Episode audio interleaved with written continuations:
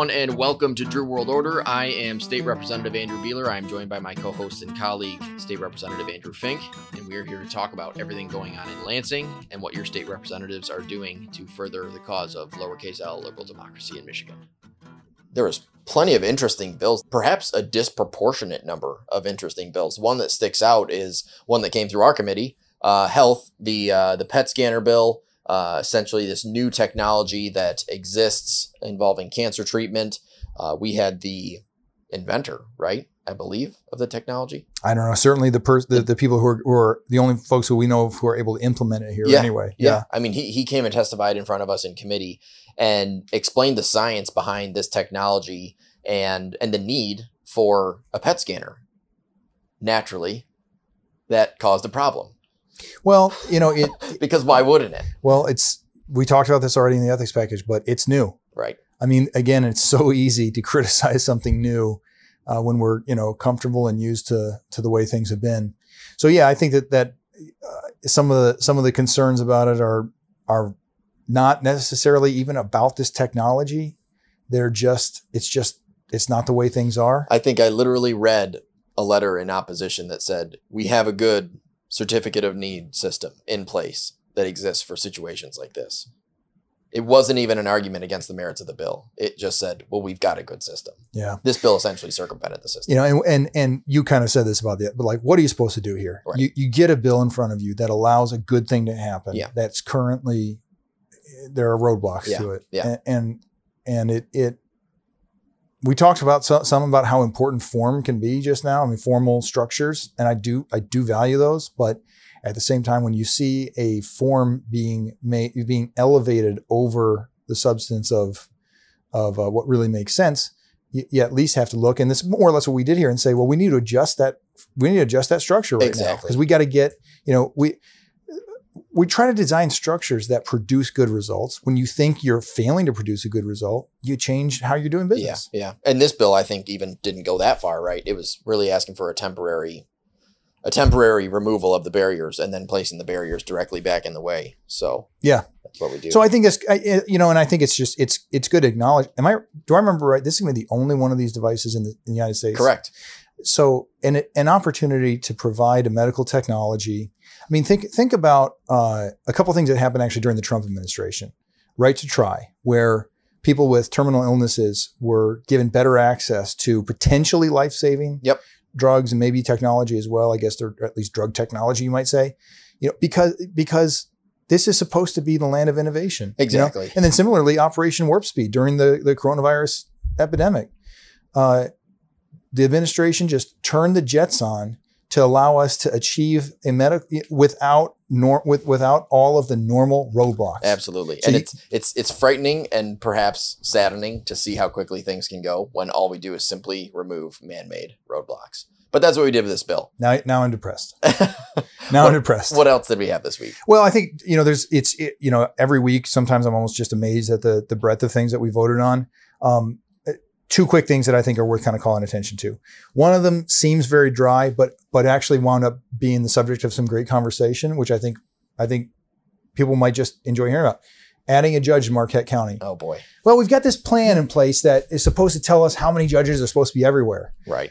Uh, but it's it doesn't it doesn't really know everything. And so so and I, I guess that this is a philosophical point, but it's one that I think is really important and I, I well, so before you jump into that, say describe what the bill does. All right, so Marquette County has one circuit judge, population of about 66, 67,000, and uh, there's a bill to add a second circuit judge seat in Marquette County. Marquette and County is in the UP. It's largest the landmass county. Largest landmass county in the eastern United States, yeah, on the east of the Mississippi, by far, or obviously the largest in Michigan.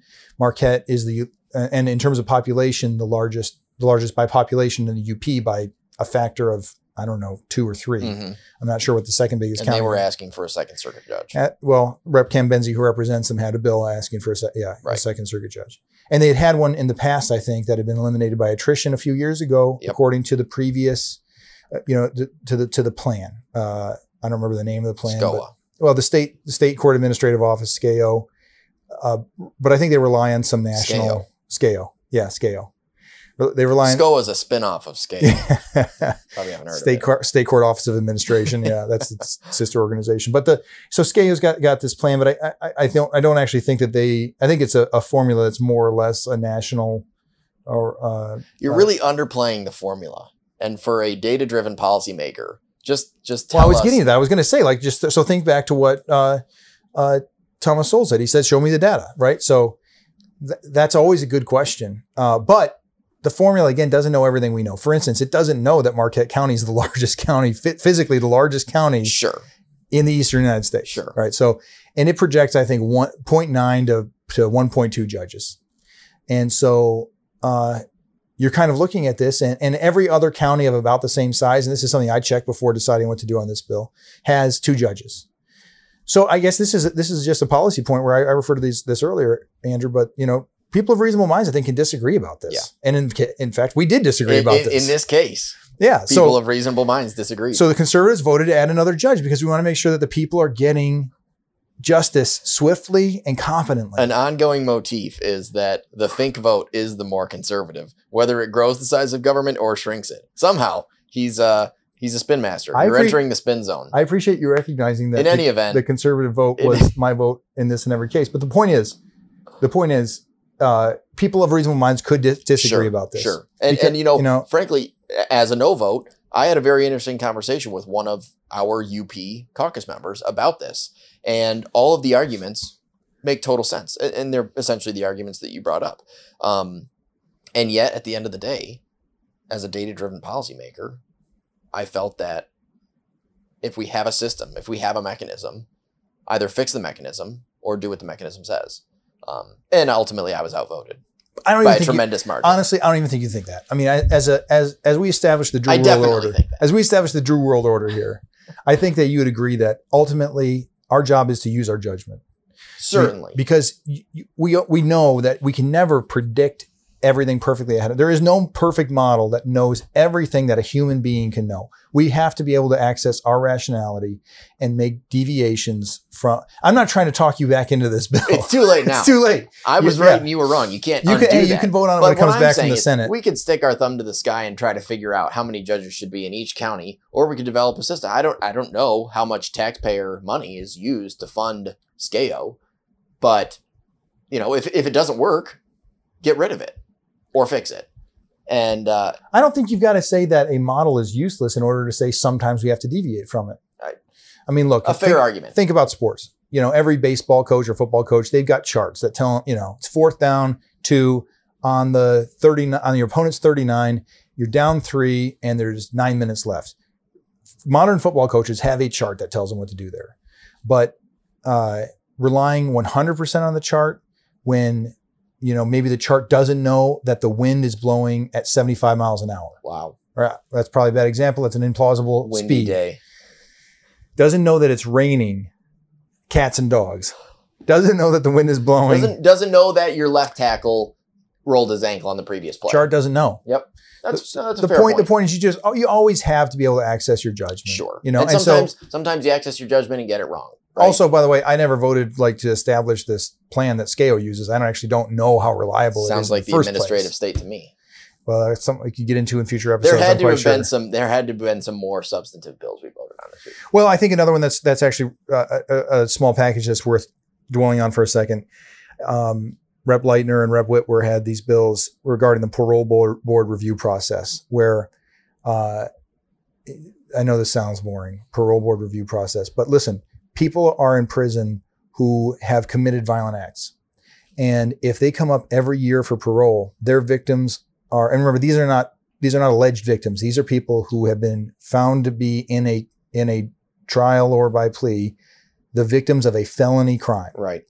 and they have to be notified every year and ask for their input on whether somebody's going to be released. And some of these folks, when they go in front of the parole board the first time, the parole board knows these are not good candidates for release. And looking at them year after year is only going to reopen the old wounds Yeah. and and kind of create unnecessary an unnecessary administrative burden. Yeah. Uh, For someone who ultimately is is not close to receiving parole. Exactly. Okay. Exactly. And so what these what these bills is that they put it out to a five. They allow the parole board to put it onto a five year review, where after instead of after one year, be after five years, there's another opportunity for parole. Obviously, I mean, these people are still eligible for parole. Yeah. So the point is not to to do away with that. It's more to just make reasonable, you know, uh, uh, judgments about how good of a candidate somebody is, whether we need to do it every year as an administrative burden. But again, I, I mean, I, will I will say I had some experience with this as an attorney, uh, but victims being uh, forced to you know sort of face their attacker it, yeah. again, you know, if, Make if their case again, essentially. exactly. The uh, the two bills I would bring up, and I guess I, you know, to me they're they're the most freedom supporting bills that we voted on this week. Any guesses what they were? Okay, I'll tell you. The two Senate bills that came over that we voted on in health regarding emergency insulin supplies. Insulin has been a hot topic in Lansing this year. Um, but to this week, we voted on two bills regarding an emergency supply of insulin if a diabetic, uh, for whatever reason, finds themselves unable to refill their prescription, um, but needs needs to refill. It is currently illegal for a pharmacist to provide them a drug that could potentially save their life, and it's a drug that can't be abused. It is used for no other purpose than for diabetics to maintain a quality of living. It's it's it's ineffective and dangerous if used in the wrong proportion, whether too much or too little. There's no there's very little room to abuse this drug, and it's illegal still for the pharmacist to to provide that. And so we passed two bills that would allow a pharmacist to provide that emergency supply of insulin, supports freedom, shrinks the size of government. literally a life or death people. issue where the solution lies within you know the a professional pharmacist who are who who who these people are capable Right. of understanding Yep. the situation determining whether it's appropriate to dispense an emergency supply Exactly. of insulin Yep. uh, but they're currently you know locked down from doing that And Yeah. I, I I really think it's worth dwelling on the on the on the point for a second that it's not a recreation there's no real recreational use Yeah. for insulin Exactly. so the danger here is is hard to articulate, you know, other than we want people to kind, you know, people who are. I, I, suppose this is just in the background of our prescription drug system generally. That you know, you want people to be under the care of a physician and and relying on their physician for how they're supposed to be using drugs. Uh, but but somebody who's a type one diabetes. I mean, most most people I'm sure know somebody who has type one diabetes. All of us know many people who have type two diabetes. I think. Well, you know, we serve with with somebody who's got type one diabetes uh, it's not as though these are folks who are uh, who who are misusing the medicine that's been given to them. Yeah. Uh, but it doesn't mean that they never run into a situation where due Exactly. to whatever travel, Exactly. uh, missed appointment, what have you, Yeah. uh, they they need to and they need to get an emergency supply. And, and again, I want to emphasize like the pharmacists can understand this Exactly. and make a professional decision Yep. about it. and and we're asking them to break the law to save someone's life in many cases. Perhaps would- not that dramatic, no, but certainly to to to treat someone. No, So or at least put them in. We put them into conflict, We you know, moral Exactly. conflict for no reason. exactly, and you know, this is a small bill, may not register for anyone, but for those who it does register for, it's a huge deal, and I think that it's a great example of cutting red tape, reducing a regulation to to pass a meaningful reform that will help people in the state. Spot on. All right, that takes care of this episode. Thanks a lot for listening to Drew World Order. Tune in again next time.